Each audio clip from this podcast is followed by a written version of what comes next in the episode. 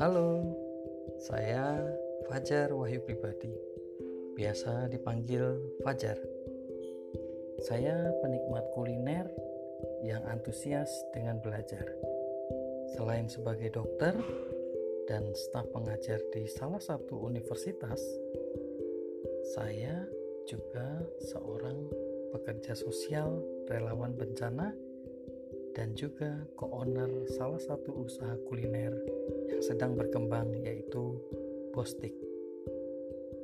Skill yang saya miliki adalah pendamping kewirausahaan dengan sertifikasi PNSP, kemudian International Disaster Response Network, trauma healing, akupressure, soft skill, dan farmakologi.